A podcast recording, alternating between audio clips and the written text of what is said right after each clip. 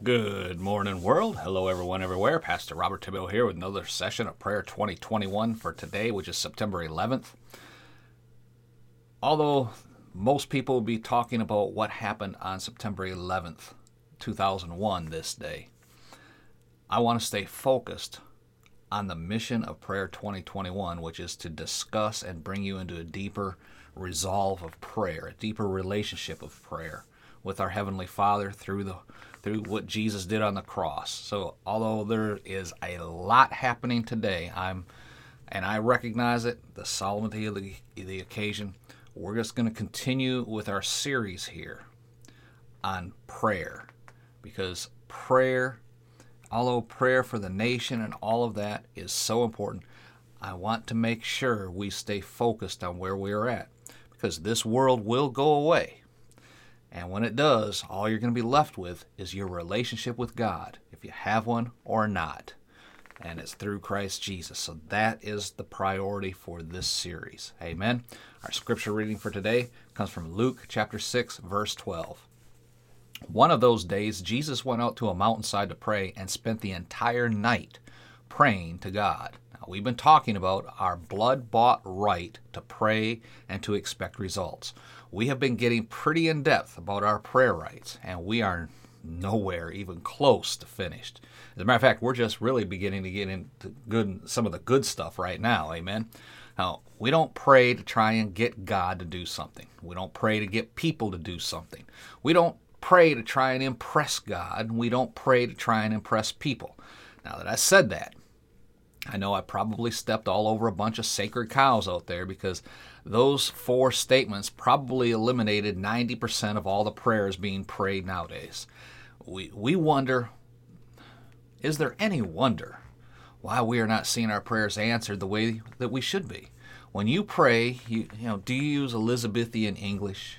Thou shalt doest, to, you know, how silly do you think that sounds to God to have someone from Georgia or Mississippi or Texas speak like that? As a matter of fact, even the English don't talk like that anymore. And that's where it came from. So don't try to con God into answering your prayers by trying to make yourself sound so holy. You know exactly what I'm talking about, right?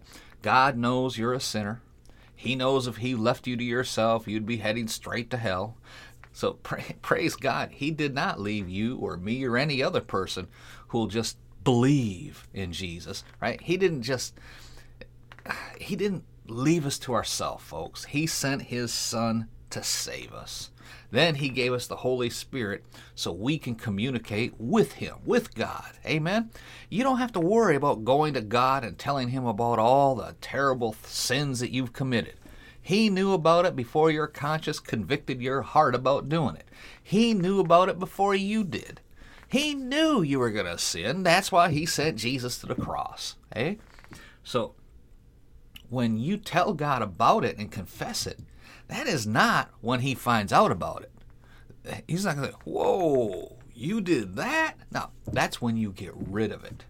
You don't have to keep coming to him and telling him how unworthy you are. When you do that, you discount what Jesus did at the cross. You are basically telling God that what Jesus did wasn't enough and I need some special privilege here to, to be forgiven. As a matter of fact, when you do that, or when people do that, they're usually trying to impress other people. Just go before God and talk to him like like you would any other person. Just tell him about your problems like you were talking to a friend. If you have a problem, find it in the Bible, then talk to God about the scripture you found. That is taking the problem to him and presenting him with the answer that you found. The answer he's preordained as belonging to believers. When you do that, you're actually communicating with God. Now, look at the word communicate. The root word, the base word, is to continue, communion, to, to commune with someone. John 16 23, Jesus said basically, up to now, you have not asked anything of the Father in my name. Now, let's look at what that means in my name. Jesus continued, But from now on, you will ask the Father in my name, and he shall give it to you.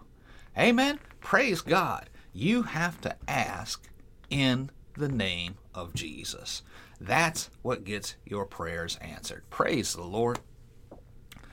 I want to pray with you right now that you are grasping this concept, that you don't have to worry about sin anymore if you receive Jesus as your Savior. That doesn't mean you have a license to go sin. It simply means you now have a way to get rid of it. Praise the Lord. All you got to do is pray and ask in Jesus' name to be forgiven of it. And then make a decision I'm not going to act like that anymore. Now, there's, you know, you're going to sin every day, multiple times every day. Thoughts, words, deeds.